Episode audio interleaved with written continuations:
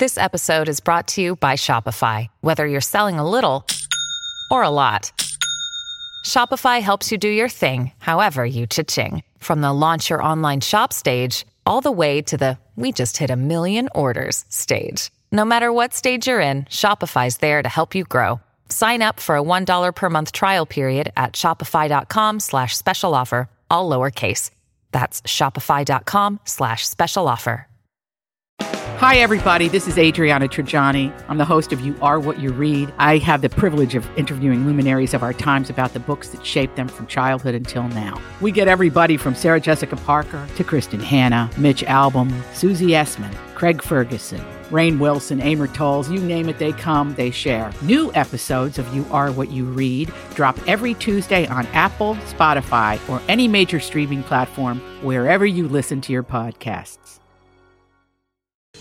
I better go and alert everybody. everybody. It's another My Talk Dirt Alert. The stories and headlines getting our attention from the world of entertainment and showbiz on My Talk one oh seven point one. Care to share with us?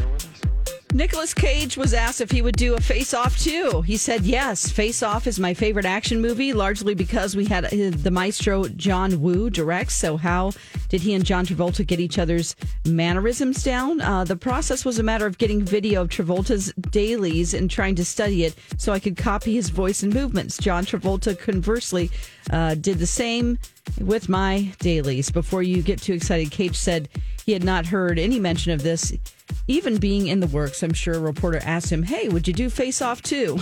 Ed Sheeran celebrated winning his recent copyright court case by surprising a pub full of people in England. He treated himself to drinks, of course, played a game of pool, and sang along with the bar crowd. The owner of the pub said he stayed for a while and everybody had a brilliant night having pictures taken with him.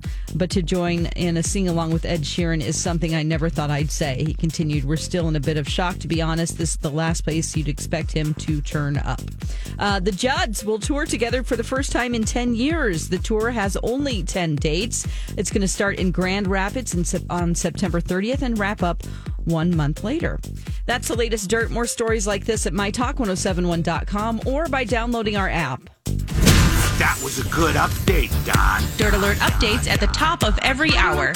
Plus, get extended Dirt Alerts at eight twenty, twelve twenty, and five twenty. Meet me back here in an hour.